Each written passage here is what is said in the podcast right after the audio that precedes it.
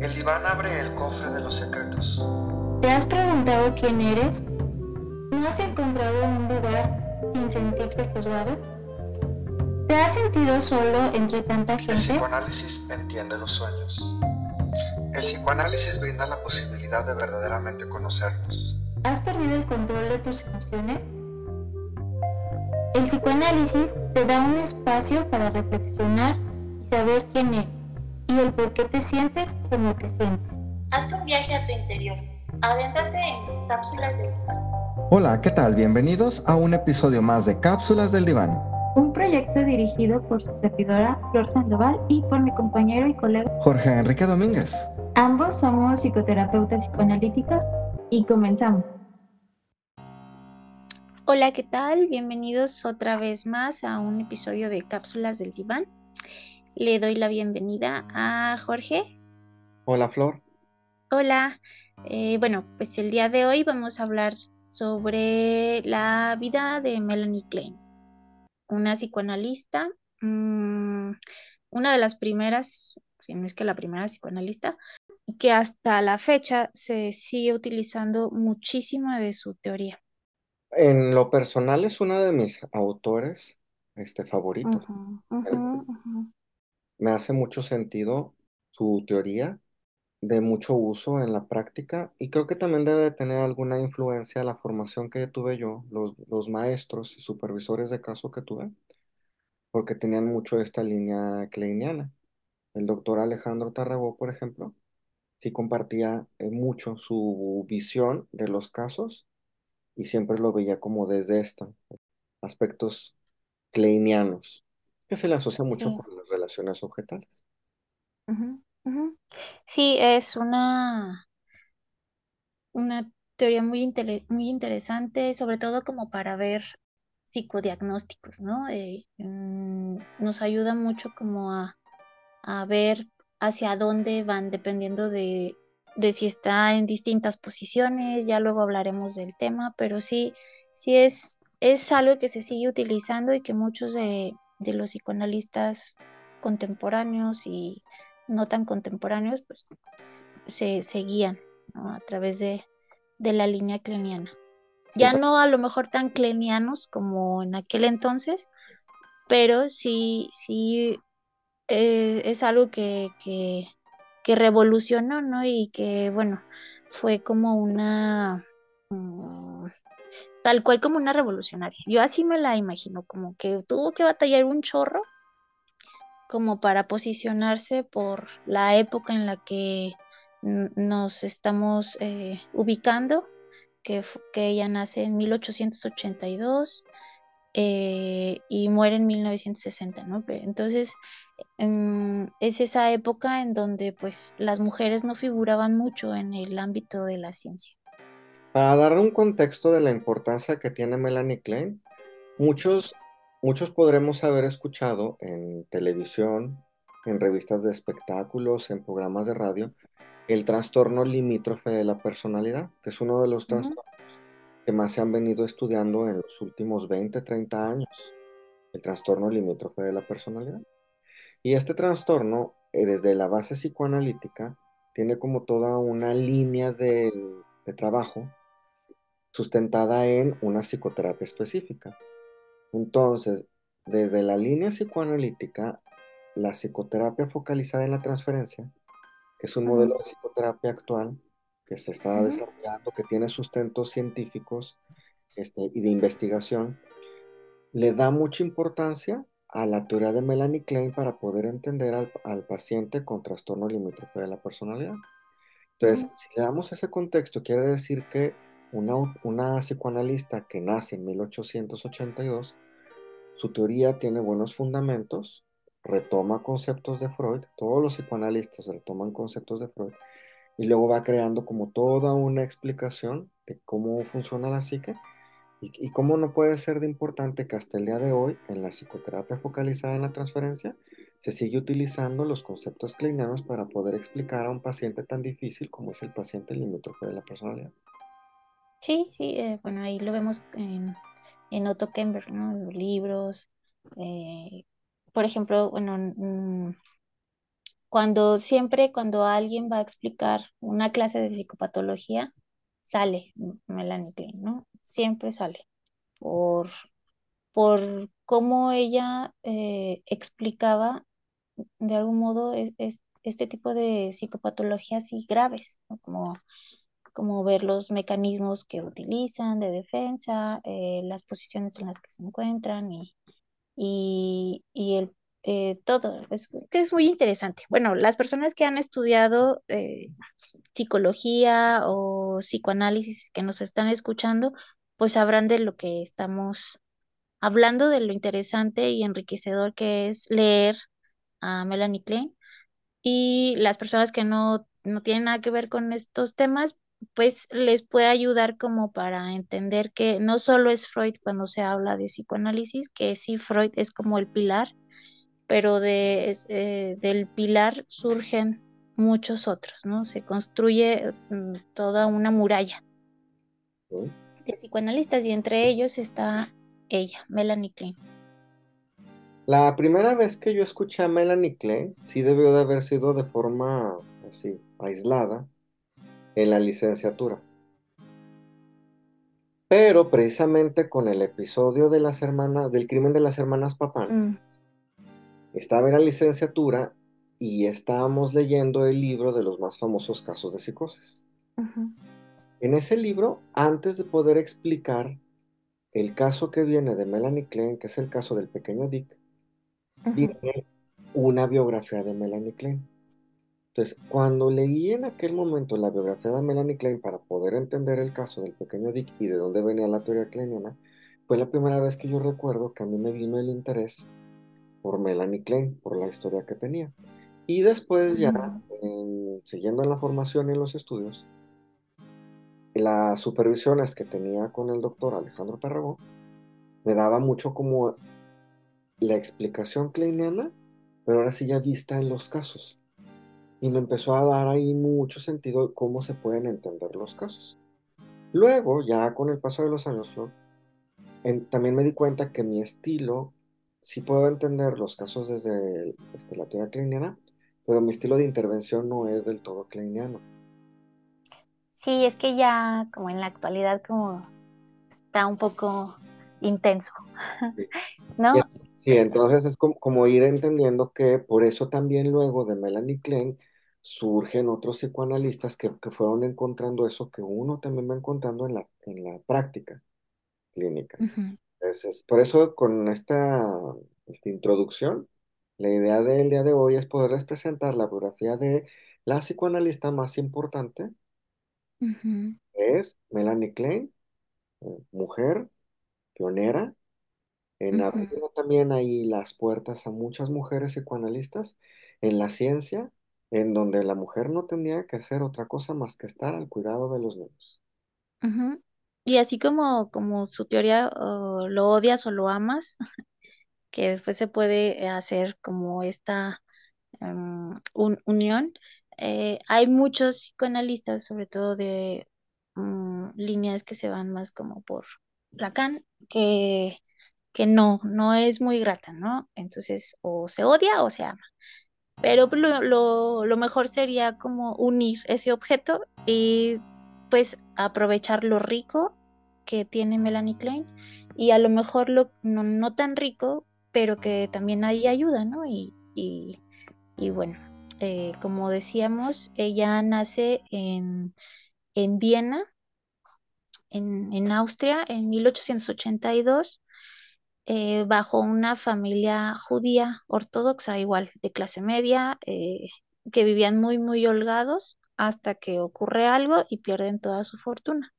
Si los padres de Melanie Klein son Morris o Maurice y Libusa, que los dos van a tener un papel muy importante en el desarrollo de la vida de Melanie Klein por las características que ellos tenían. La característica número uno es que Morris ya tenía un matrimonio anterior, se divorcia, y luego ya para poder estar con Libusa. Y Morris era eh, de familia judía muy religiosa, y Libusa eh, también era una mujer muy culta y que venía de abuelos que eran rabinos, entonces también muy apegada a la religión. que en aquellas zonas de Europa lo- los judíos tenían como cierto peso y fuerza, este, tanto en lo religioso como en lo cultural y en lo económico. Y, y Morris era médico, me, me parece. Sí. Y eh, Libusa era una mujer como muy, muy rígida, ¿no? Por lo que cuentan los chismes. Dentro de las, otra característica del papá de Morris, bien interesante es eh, que estudia la carrera de medicina, como dices tú, pero eso iba en contra de lo ortodoxo que era la iglesia. Y además, también él tenía la capacidad de haber estudiado y aprendido muchos idiomas. Hablaba hasta 10 idiomas. O sea, hablamos de un hombre, o sea, para Sí, imaginarlo, con mucha capacidad. cultura, la medicina, el idioma y judío. Es el papá de Melanie Klein. Sí, como todas esas cosas eh, em, que iban como en contra de lo tradicional, ¿no? Y como a lo mejor esta Melanie Klein mm, lo aprende y se identifica un poco con el padre, ¿no? De, de, de poder ser libre y poder hablar, ¿no? Y poder romper como estas reglas, como lo hizo con el psicoanálisis, ¿no? Melanie Klein, su teoría, sin entrar mucho en detalle, para ahorita irles platicando, pero para que tengan como un contexto, su teoría, uno de los elementos en los que más se basa tiene que ver con las ansiedades primitivas. muy profundas, ansiedades muy profundas, muy, muy tempranas del desarrollo. Mientras que Freud, ya lo platicamos en el episodio que hablamos de Freud, sí va más por toda esta este, sensación derivada de la situación edípica que va generando la neurosis. Entonces, como Melanie Klein habla más de ansiedades primitivas, ella y su historia nos van a ir reflejando cómo es porque ella puede hablar de esas ansiedades primitivas, porque las había vivido y sentido y, y sabía de lo que estaba hablando. Melanie Klein también tuvo un interés por estudiar medicina. Pero bueno, los papás de Melanie Klein, Libusa y Mori, se casaron en 1875. Y al año, en 1876, tienen a su primera hija, Emily. Un año después, 1877, a Emanuel. Ujú, El siguiente año, 1878, a Sidonie. La familia se traslada a Viena porque estaban viviendo en Deutsch-Grenz y, y ya en Viena es donde nace Melanie Klein hasta 1882. Es decir, sus tres hermanos más grandes tenían un año de diferencia y ya Melanie Klein sí había un Sí. espacio, pues ya ella nace. En sí, eh, digamos que no fue una niña como planeada, como eh, ahí en la biografía menciona que se les chispotea, o sea, se les... Es, fue un accidente, ¿no? Eh, no, no lo tenían contemplado el embarazo, pero aún así fue, eh, fue deseada, ¿no? Y entonces ella era la pequeñita, la, la que se supone que sería como la más consentida por parte de mamá. Sin embargo, no, no llega a serlo, ¿no? Como, eh, mencionábamos, eh, eh, Libusa era una mujer pues muy rígida, pues viniendo de una familia muy ortodoxa, con reglas muy firmes, y a lo mejor pues sí, quizá no estaba planeada y eso le movió cosas, ¿no? No sabemos. Pero eh, eso repercute muchísimo en el psiquismo de Melanie. Ellos entonces ya en Viena, con el nacimiento de Melanie Klein, empiezan su vida y Morris se dedicaba a la odontología. Y la mamá tenía un negocio de venta de plantas. Y así era como llevaban su vida este, con sus cuatro hijos. Melanie Klein nace en 1882 y cuatro años después, desafortunadamente en 1886, muere su hermana Sidonie. Y Muere de, muere de una... Ajá, muere de una, dime. de una variante de tuberculosis.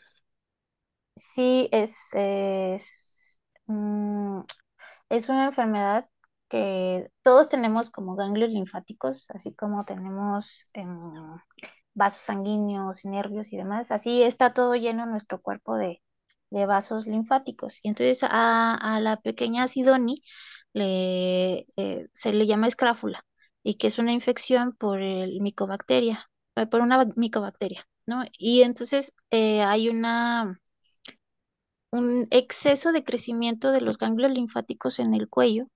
No sé si puedan ver ahí las, las imágenes en, en internet, pues es bastante aparatoso, es súper doloroso. No sé si alguna vez se han enfermado de amigdalitis, cómo duele, como pasar saliva, mover a veces el cuello.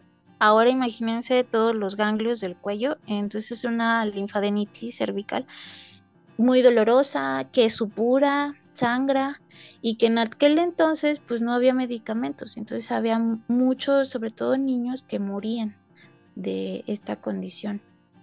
Y que si nos ponemos ahí como muy a la Green, a Green, Andre Green, pues mm, es muy probable que la mamá de Melanie Libusa cayera en una depresión y entonces Melanie, súper chiquita, eh, justo le cae el síndrome de la madre muerta, ¿no? Donde una madre muy deprimida y como ella también se llega a deprimir muchísimo.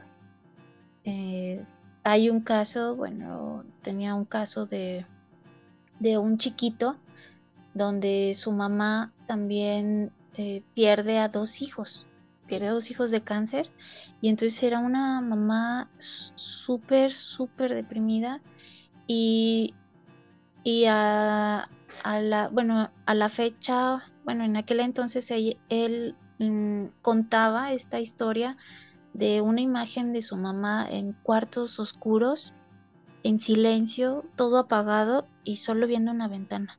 Y entonces así fue creciendo él y con una tristeza, como él, él, mencionaba que le ayudaba a cargar la tristeza a su mamá, a ver si ella podía sentirse viva.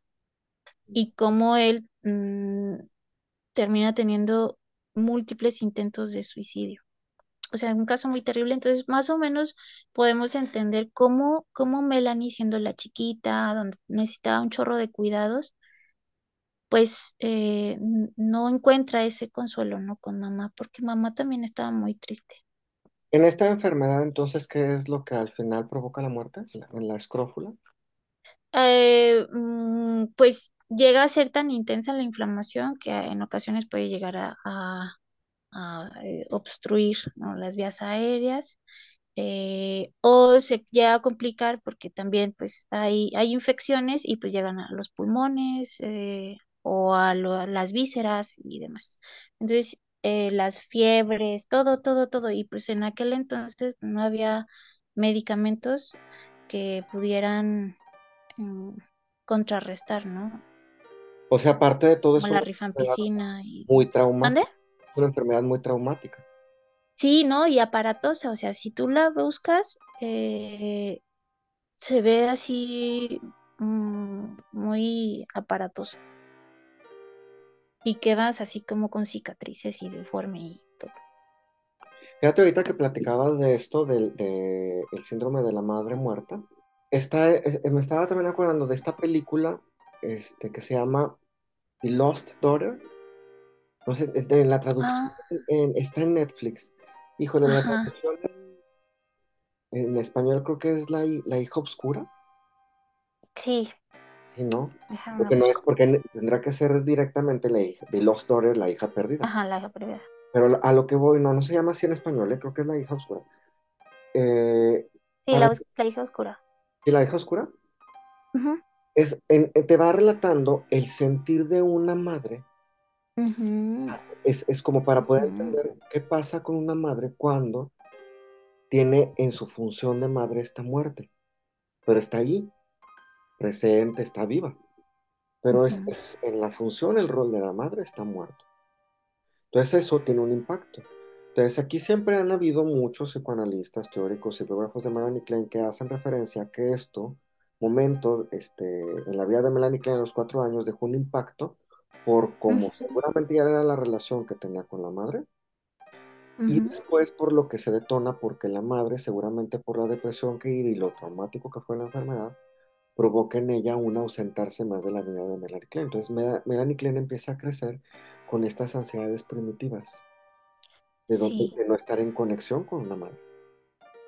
Mm, sí, o sea, imaginemos, bueno, sí me acuerdo de esta película y salen escenas, ¿no? En, en donde ella no podía cumplir con la función de ser mamá, que pues también, mm, pues no había esa conexión. Ella la perdió y no había más. Entonces, eh, sí, efectivamente Melanie va creciendo con ansiedad y depresión. Y, y que pues en aquel entonces pues también todo estaba como muy en pañales eh, en cuanto a la psiquiatría y demás. Pero como ella fue mm, a lo mejor eh, buscando, ¿no? Como muchas personas que estudian psico- psicología, mm, que en realidad quieren como más o menos entenderse, ¿no?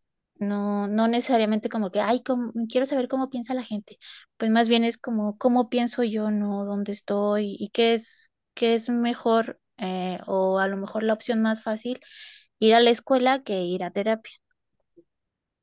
¿sí? Bueno, ella empieza a estudiar medicina, ¿no? Ajá. Voy a regresar porque est- estaba ahorita eh, recordando que otro de los elementos importantes es también la relación que Melanie Klein tenía, Melanie tuvo con su hermana Sidonia. Como Sí, Sidonia eran muy unidas. era, como era cuatro años más grande que ella, pero era la que le seguía en edad, también hay datos de que Sidonia era la que le enseñaba incluso cosas que ella ya sabía como niña de la escuela, de lectura y de matemáticas. Entonces también era como, Melanie Klein tiene dos pérdidas. Lo que le pasa a la mamá, que en sí ya también es traumático como mamá, y la pérdida de la hermana, y tener cuatro años de edad, y todo esto va detonando como siempre estar con esa sensación ansiosa, de ansiedad desde muy pequeña. ajá. De ahí no, no desconozco qué otros datos hay de su niñez. Eh, que, que después de la muerte de Sidonie, ella se apega mucho a Emily y a, a sus hermanos, ¿no? Como esta angustia de volver a perder el objeto y el amor del objeto también, ¿no? Bueno, eso es de la mamá. Pero entonces ella se hace muy, muy, muy apegada a, a, a Emily y Emanuel. Y a los 17 años más o menos que estudia medicina, más o menos en esa fecha se casa Emily. Y entonces es otra pérdida muy importante para, para Melanie porque pues era, e- ella era la que cumplía las funciones de mamá. Y es que también eran épocas en donde se casaban muy jóvenes, ¿verdad? Sí, súper chiquitas. Y luego pasa otro evento en 1902 donde fallece eh, su hermano Emanuel. Y es otra pérdida muy importante y significativa cuando Emanuel tenía 25 años por un infarto agudo al miocardio. Supuestamente él estaba igual, como, como que sufría de alguna, ah, de algo mental. Y entonces él utilizaba eh, drogas, ¿no? Como cocaína y no me acuerdo qué otra. Mm, y es muy probable que por eso por, por la cocaína, si la consumes, eh, es causa de muerte de jóvenes y, y- e infartos eh, fulminantes. Entonces es muy probable que esa haya sido la causa de muerte. No sé, no revisé la autopsia ni, ni el reporte. Pero sí, ¿no? O sea, imagínense todas estas pérdidas tan significativas para Emily, Emanuela, para, para Melanie. Emanuel había tenido un papel muy importante también en la vida de Melanie porque Melanie en este apego a sus hermanos, eh, a, lo- a la edad de los 14, 15 años, ella decide, comienza a plantearse que ella quiere estudiar medicina y específicamente irse al área de la psiquiatría. Y era mujer y estaba difícil como que, ¿cómo que vas a estudiar? Y el hermano Emanuel fue a alguien que le estuvo apoyando para que pudiera estudiar este, en la medicina. Finalmente creo que ella como que desecha la idea, ¿no? De seguir en esos estudios, eh, porque entra a los, sí, a los 14 años y a los 17 ella ya también se compromete con quien va a ser luego su futuro su esposo, con Arthur Esteban Klein. Klein. Y fíjate, su. Fíjate, este Emanuel también estaba contagiado y es muy probable que toda la familia estuviera contagiada de, de tuberculosis, eh, bueno, de micobacteria. eh, y Emanuel también tenía, y entonces también para soportar los, ciertos dolores, pues utilizaba esa, esas sustancias, ¿no? Y entonces ella cuando se sale de medicina y cuando fallece Manuel, empieza a sentirse súper culpable por no haber podido terminar la, la carrera y no haber podido hecho algo para salvar a su hermano. Ay, no, qué terrible, ¿no? Porque son... Ay, sí, siempre- culpas bien persecutorias, ¿no? Así como No, y luego me- recuerdo, y es que es una pérdida y luego otra y luego otra, es una vida, Como que no da chance de recuperarse, ¿no? pero en todo Ahí tu desarrollo, en, en tu desarrollo las pérdidas. Y entonces, eh, al estar eh, releyendo otra vez la biografía de Melanie, me, me confirma un poco como para dedicarse a lo que se dedica, tiene que haber sido como, o sea, golpeada la persona, pero aparte mm, querer repararse, ¿no? Para poder ayudar a los demás. Que la reparación es un concepto crucial para Melanie Klein. Bueno, este Arthur Stevan Klein era un químico industrial de 21 años y era amigo de Manuel. Entonces, en esta época en la que se compromete, ella abandona la idea de estudiar medicina y empieza a asistir a cursos de historia y de arte en la Universidad de Viena. Pues ella andaba ahí ya muy feliz. Desafortunadamente, o sea, súmanle, ¿eh? Súmenle porque a principios de 1900 también fallece su padre. Y a fin de ese año es cuando ya Mela- eh, Emily, su hermana más grande, se casa con el médico Leo Pick. Ya. Emily va a morir muchísimos años más adelante en Londres. Entonces, a ver, en or- el orden entonces de las pérdidas son, muere Sidoni y luego Ujú. muere emocionalmente la madre, luego Y muere la madre sustituta. eran los, los hermanos como sustitutos, luego muere el padre, se casa la hermana y se va, entonces es como la segunda muerte de una madre que era la sustituta, y luego muere este Manuel. Y todo esto, como Manuel fallece en 1902, todo esto precipita y en 1903 Melanie Klein toma la genial idea de casarse con Arthur. Y vive un matrimonio infeliz. eh, y ella, eh, pues, aumenta la depresión, eh, tiene una mala relación de pareja. Y además, en aquella época empieza como una olea- oleada eh, antisemita.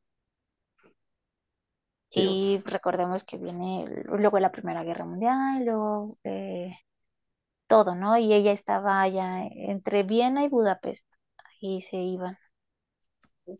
El noviazgo que había llevado Melanie Klein con Arthur había tenido una característica, por el trabajo que él tenía, tampoco pasaban en realidad mucho tiempo juntos. Entonces el casarse tenía la intención de que ahora sí ya podían pasar tiempo juntos. Y una vez ya casados, se establecen en Rosenberg, que viene siendo. Hungría, y un- al año siguiente de haberse casado, en 1904, nace la primera hija de Melanie Klein, que es Melita, que para colmo vamos a ver que en un futuro, Melita y ella no llevaron nunca una buena relación. Ajá, ajá. En Y, 1906 nace Hans, este, se trasladan a otra ciudad. eh, todo esto siempre era como siguiendo donde trabajaba Arthur. Y ujú. todo esto él va llevando poco a poco a Melanie Klein a una muy profunda y fuerte, prolongada depresión. Sí, de hecho estuvo internada en, en hospitales psiquiátricos por esta, por este tipo de, de, de depresión, ¿no? Y, y lo que le hizo eh, empezar a buscar ayuda. En, O sea, la depresión en la, la depresión la salvó porque La Salva. le abre, le abre las puertas a lo que no conocía y me imagino que se vuelve a despertar esta conexión con la medicina, estudiar psiquiatría, el, apoyo del hermano Emanuel y conoce que existe entonces el psicoanálisis 1913, que si han escuchado los episodios, en 1913 el psicoanálisis estaba muy chiquito, era nuevo. Y eh, descubre el libro de la interpretación de los sueños de Freud. Y es ahí donde ella empieza el análisis con Sandor Ferenczi y, y él, la, la anima, ¿no? A estudiar, a meterse más a este mundo. En 1918 eh, conoce a, a, Freud en un congreso internacional de la, de la IPA en Budapest y ella empieza a, a enfocarse más en los niños y, y que pues nada es casualidad y muy probablemente era porque ella quería saber qué onda con, con ella, ¿no? ¿Qué pasó con ella en aquella etapa tan crucial que muchas veces hasta la fecha, ahorita como que se está tomando un poquito más de conciencia, que los niños también sienten, ¿no? Aún aunque sean así bultitos pequeñitos, de recién nacidos, tienen emociones, perciben emociones, a lo mejor no las pueden hablar como nosotros, y, pero eh, tienen, ¿no? Es, sienten.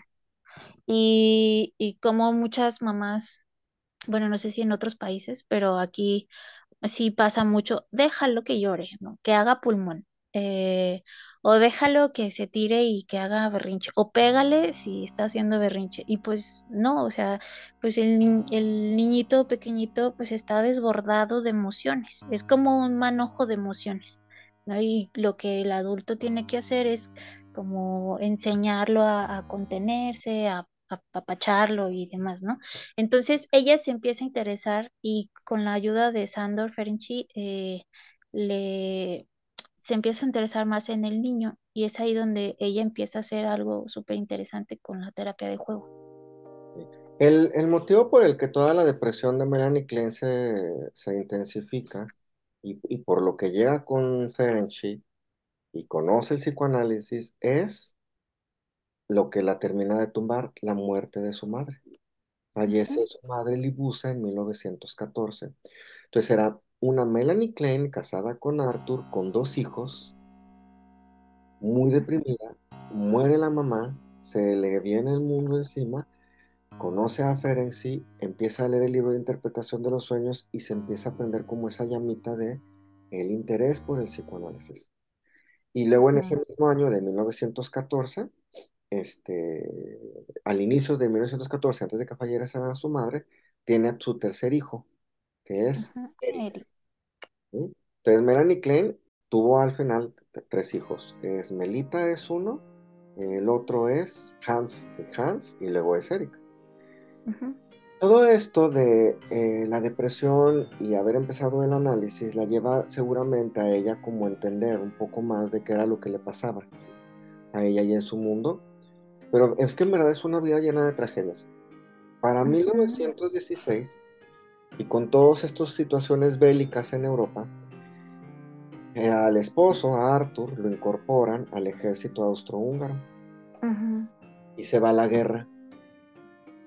Y no muere Arthur en la guerra. Estaban pensando ustedes que para colmo fallece. No, no muere. Pero regresa y regresa inválido. Con una lesión en una pierna y entonces esto agrava también ahora la relación entre ellos dos. Entonces es una situación ya de mucha ansiedad en toda la vida que hasta ahorita hemos venido contando de Madre -huh. Sí, y en 1922 se divorcia, toma la, la decisión de separarse, ¿no? Y cada quien su, su vida. Sí, pues bueno, ella estaba analizándose con Ferenczi, entonces eh, ella llevaba su análisis ahí en Budapest pero empieza la guerra y todo y entonces deciden mudarse a Londres. De hecho, por eso es el, motivo por el que en Londres... A ver, es que aquí tenemos que explicar varias cosas. Melanie Klein en este congreso que tú nos mencionabas queda muy apantallada del, uh -huh. del ambiente psicoanalítico y de finalmente conocer a Freud en 1918. Uh -huh. Y Ferenczi empieza a ver en el análisis de Melanie Klein que ella, para, aparte de todo, tiene como una habilidad para comprender psicoanalíticamente a los niños. ¿Qué uh -huh. es lo que les está pasando a los niños? ¿Cómo están desarrollando los niños? Entonces, esto, el Congreso, más haber leído Interpretación de los Sueños, más la recomendación de Ferenczi, la llevan a sentirse que ella puede empezarse a dedicar al trabajo de niños y Ferenczi aparte uh -huh. dice, la recomienda para que lleve, ella lleve la tarea de dirigir la investigación infantil en psicoanálisis. Uh -huh.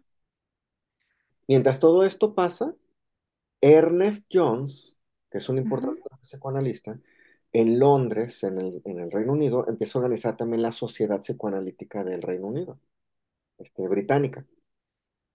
Ya está Ferencia allá y Melanie Klein también ya está como muy movida, ya está divorciada y empieza también como a buscar ella qué va a hacer para poderse mover. Pues toda la vida. de hecho, eh, Ernest Jones le pide a Melanie que analice a sus hijos. Y es, ella era la psicoanalista de sus hijos, porque en aquella época se tenía la idea de que, como esto que les decía, que los niños no sienten y demás, que no se podía llevar como por la limitante del lenguaje esto de las asociaciones libres, ni los, ni el material de los sueños. Entonces no se podía trabajar con niños. Y que es ahí donde pica mucho con esta Ana Freud y con Freud, porque pues era la, la niña de sus ojos, ¿no? Eh, esta Ana eh, con, con Klein, porque Klein decía que a través del juego eh, los niños eran como se podían comunicar y podían comunicar lo traumático, ¿no? Tú sabes un chorro de eso, eh, te dedicas mucho a eso y entonces, em, pues sí, eh, era como que le dio el patatús casi a, a Freud y a Ana porque cómo iba a contradecir lo que Freud había dicho. Sí, Freud tuvo la maravillosa idea de entender que interpretando los sueños se podía entender lo que estaba en el inconsciente, lo que vamos guardando los seres humanos a lo paso de nuestra historia, de nuestra vida en el inconsciente. Y entonces Freud descubre que solo a partir de los sueños podemos tener acceso a ese contenido. Los niños, ujú, él dice, hay otro camino en el caso de los niños. Entonces pudo equiparar, quizá no con la, mi- la misma línea, pero encontrar que otra vía de comunicación al inconsciente en el tema de los niños era el juego. Y lo que se manifiesta en el juego de los niños son emociones y ansiedades primitivas, que una y otra vez están presentes ahí en los juegos de los niños.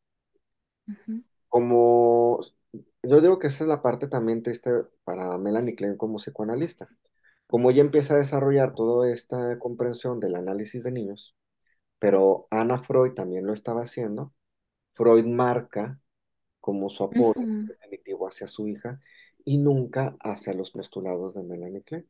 Entonces Melanie Klein nunca tuvo la oportunidad de poder hacer alguna colaboración o conversación cercana con Freud derivada de esta rivalidad, que incluso hay un libro que ahí se llama, ¿eh? Las discusiones entre Melanie Klein y Ana Freud de estos congresos, porque es- estos congresos aparte nos permiten entender otra cosa de cómo está organizado el psicoanálisis hoy en día, Flor. Era la Sociedad Psicoanalítica Británica, la de Berlín, la de Austria, así como divididas en los Como sus club. Ajá. club, que es como está organizada ahorita las asociaciones psicoanalíticas a lo largo del mundo. O sea, es algo que persistió. Y la Asociación Psicoanalítica Internacional es la que les da cabida a todas estas asociaciones para los congresos internacionales que hay al año. ujú, Estos congresos internacionales, que ya existían en aquel momento, congresos, ya eran la- el momento en donde se reúnen todos estos psicoanalistas. Imagínense a un Ferenczi, a un Carl Abraham, ujú. a un Jones, a un Freud, a una A Melanie Klein. exponiendo todos sus conceptos y debatiendo de ellos para poderse seguir enriqueciendo y fortaleciendo. Ujú, ujú. Y bueno, hablando de, de Klein y de la envidia, eh, como a veces en en este tipo de divisiones o clubs o y demás, eh, y, y que se desarrollan diferentes escuelas de psicoanálisis, empiezan a, a tirarse unas con otras, ¿no? Eh, como bien lo decía esta Melanie, ¿no? Como a través de la envidia, y que es una posición mm, muy primitiva que tiene la, la persona, pero que al final de cuentas, pues más bien la, la tirada sería como que pues todo es psicoanálisis, ¿no? Y, y todo, todo ayuda a construir. Entonces aquí va a ser como una introducción de algo que también es importante en la vida de Melanie. Freud tuvo dos grandes divorcios amistosos a lo largo de su vida que son muy importantes en su biografía. Uno es con el otorrino Fliss, al que le escribió lo del proyecto de psicología y luego le dijo nunca lo vayas a revelar y al final lo conocemos. Y otro fue este Jung, Carl Jung. Este, y también tienen diferencias y rompen. Tiene entonces un ter- una tercera relación muy fuerte Freud con otro psicoanalista que es Carl Abraham, a quien Ajá. empieza a considerar que empatan muy bien en los conceptos que manejan. Carl Abraham, después de Ferenczi, se convierte en el psicoanalista de Melanie Klein. Y ese análisis que tuvo Melanie Klein con él le permitió entenderse y entender muchísimo más del psicoanálisis, porque Carl Abraham algo de lo que hizo con la teoría de Freud era del desarrollo psicosexual, irse a la etapa oral y a la etapa anal del desarrollo psicosexual y las entendió, las dividió como más a profundidad. Y eso pues, era el, ahora sí que el mero mole de Melanie Klein. Entender qué pasaba de manera más primitiva en las primeras etapas del desarrollo. Desafortunadamente, Carla Abraham fallece. Sí. Y fue otra pérdida muy importante para Klein. Perderá al analista. Qué terrible. Sí, sí, sí. Y, y, y más adelante, pues, hablando de los hijos, también ocurren pérdidas, ¿no? Importantes ahí con, con la muerte de un hijo eh, y después la, la muerte de la relación con Melita. Porque Melita también estudió psicoanálisis, pero algo así como hablando igual de la envidia, eh, mm, empieza a, a desmeritar todo lo que decía Klein ¿A Carla? y, y que era algo así como que muy, eh, pues sí, como mm, mm, muy agresivo. Y entonces cortan totalmente la relación. Melanie Klein, paciente de Carla Abraham, conoce a otra paciente de Carla Abraham, que es Alex Stretchy. Alex Ujú. Stretchy es la esposa, era la esposa de James Stretchy, que es el compilador junto con Anna Freud de las obras completas de Sigmund Freud. Entonces, el esposo de Alex, James, ayuda a Melanie Klein para que sus escritos se puedan compilar y puedan llegar a la sociedad británica y poder empezar a debatir en la Sociedad Psicoanalítica Británica sobre el análisis de niños. Y empieza a generar mucho interés. Y pues esto qué es lo que va a llevar que Melanie Klein empieza a hacer conferencias en Londres. Y esto sucede ya en 1925. Invitada por Jones, por Abraham, este, Stretchy, o sea, ya eran los psicoanalistas que, pesados de aquella época que le estaban dando también un papel a esta mujer psicoanalista. Y entonces a partir de 1921 hasta 1945 ella empieza a escribir, investigar y descubre muchísimas cosas como de estas an- ansiedades tan primitivas que tienen los pequeñitos, las posiciones, em, la esquizoparanoide que nos ayuda a comprender mucho la psicosis, los trastornos límites, el, también la del espectro autista mm, y la fase depresiva que pues nos ayuda a entender como la melancolía, las partes como del suicidio y demás, ¿no?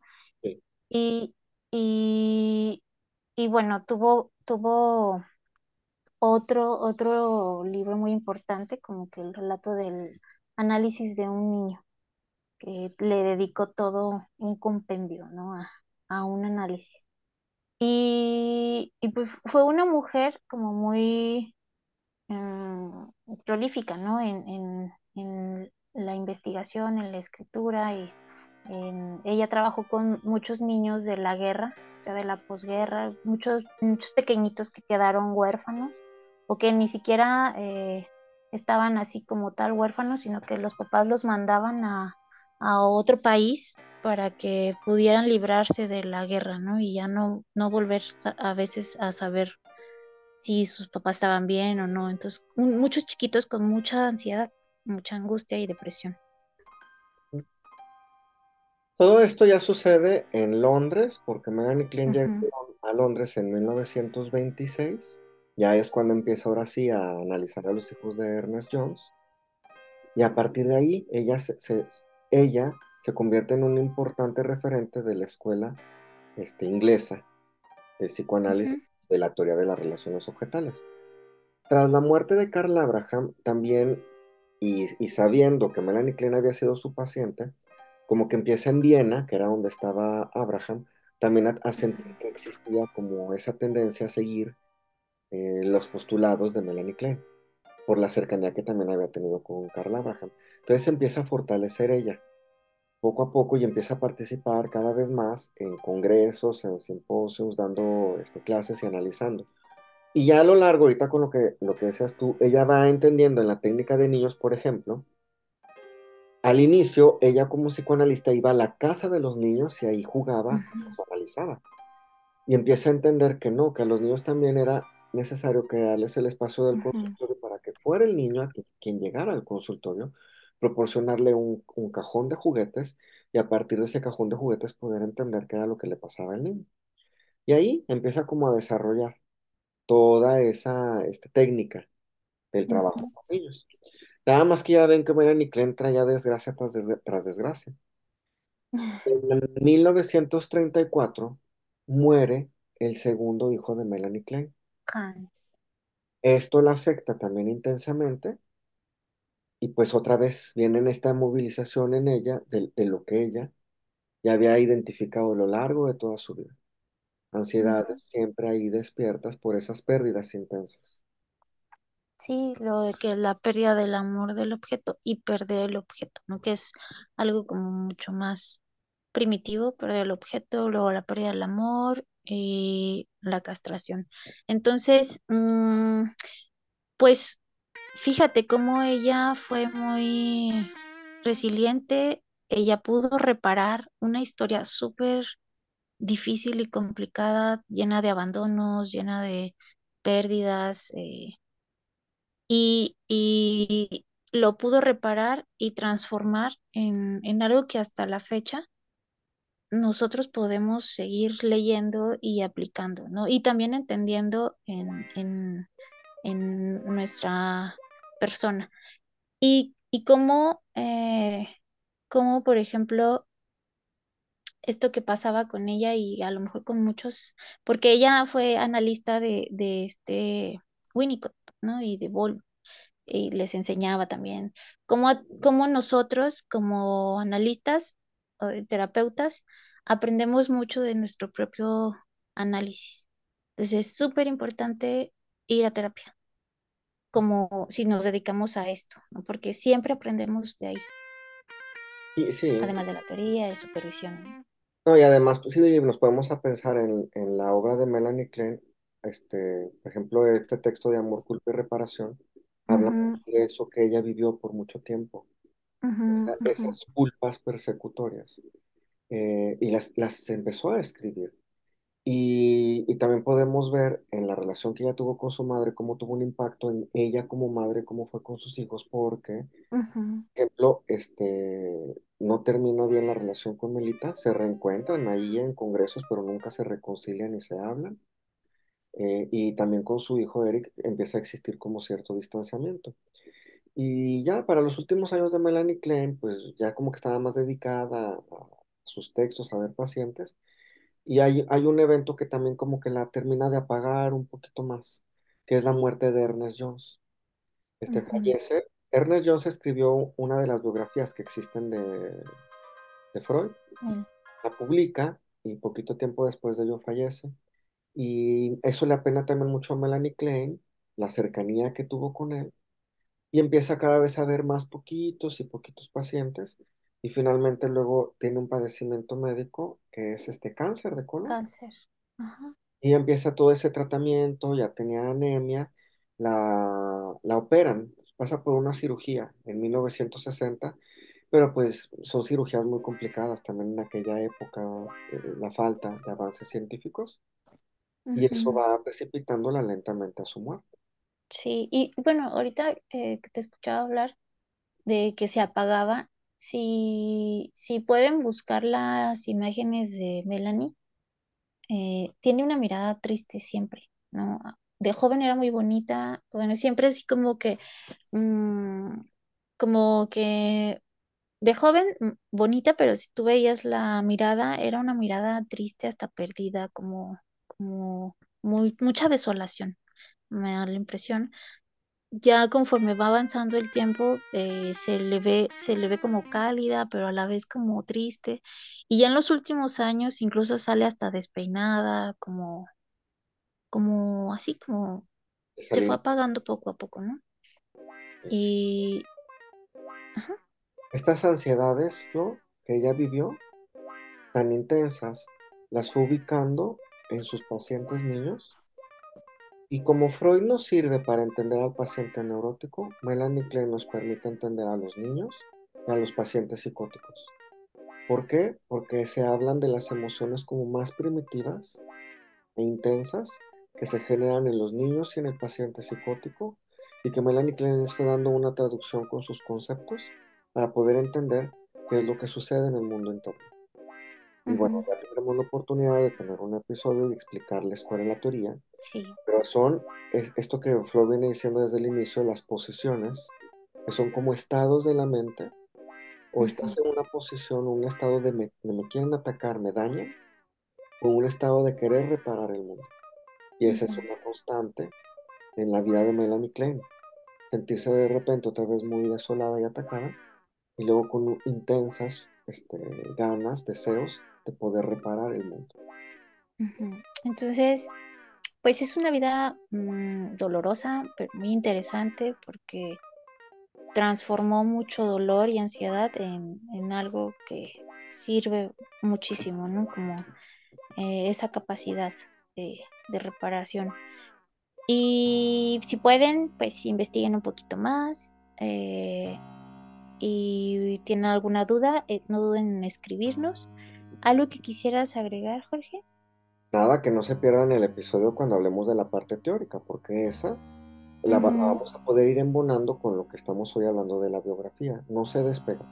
Es como resultado de la biografía. Entonces sí, considero que hay que conocer la biografía de Melanie Klein para poder entender lo, lo compleja que es su teoría.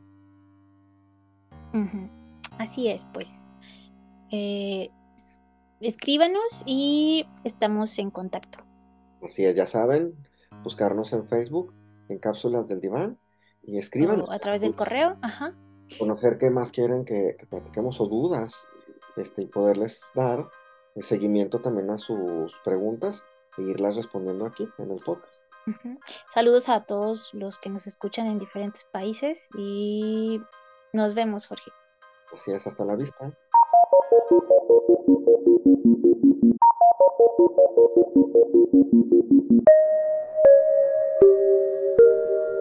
Gracias por escucharnos y síganos para conocer más sobre temas de salud mental en nuestras distintas redes sociales, Facebook y YouTube, y en distintas plataformas de podcast como Cápsulas de Diván. Escríbenos a cápsulas.divan.gmail.com